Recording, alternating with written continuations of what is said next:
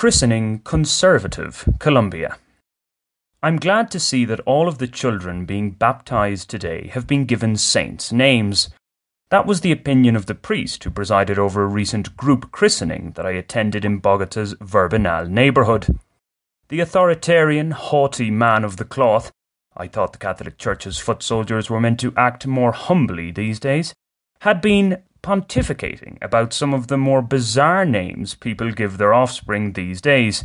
In between berating attendees, people who had paid good money for a service where they were being talked down to for glancing at their phones and allowing their children to wander about the outdoor gathering.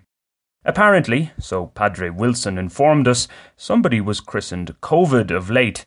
I agree with him on the silliness of that one, although if he, or she, I'm not sure, goes on to hold the world to ransom despite being quite a weak individual, all things considered, well then it will be an apt name. That aside, the priest line may help to explain why Colombians tend to be rather conservative when it comes to naming their children. With the odd exception, something we discussed in a Bogota Nights episode, name giving here follows very traditional lines. In contrast, one only needs to look at neighbouring Venezuela to find a more, let's say, adventurous attitude to this whole area. Colombia's conservative approach fits in nicely with its overall psyche. As I've touched on before, someone who might be seen as a leftist liberal in these parts would be considered as being on the other side of the political spectrum in many other countries. What's more, there is often unquestioning respect for figures of authority, like Ireland up until a couple of generations ago, what the Catholic Church says here carries considerable weight, outside of affairs in the bedroom, that is. Listening to Padre Wilson belittle the congregation at the baptism, it was like a primary school teacher addressing unruly yet naive pupils.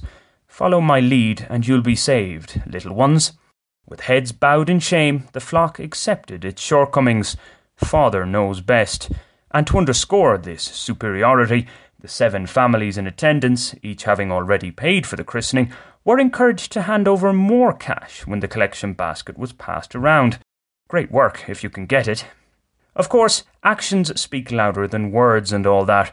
It's not like the majority of Colombians are pious Christians, even if they are still genuine believers in Christ.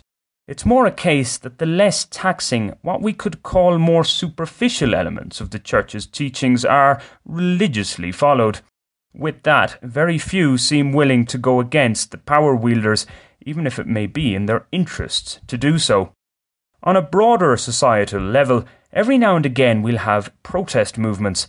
At times it even feels like something might change, yet with the same energy and speed with which they start, they also peter out. The reality is that there seems little genuine enthusiasm to alter the status quo, despite what might be said. Compliant, conservative Colombia dominates.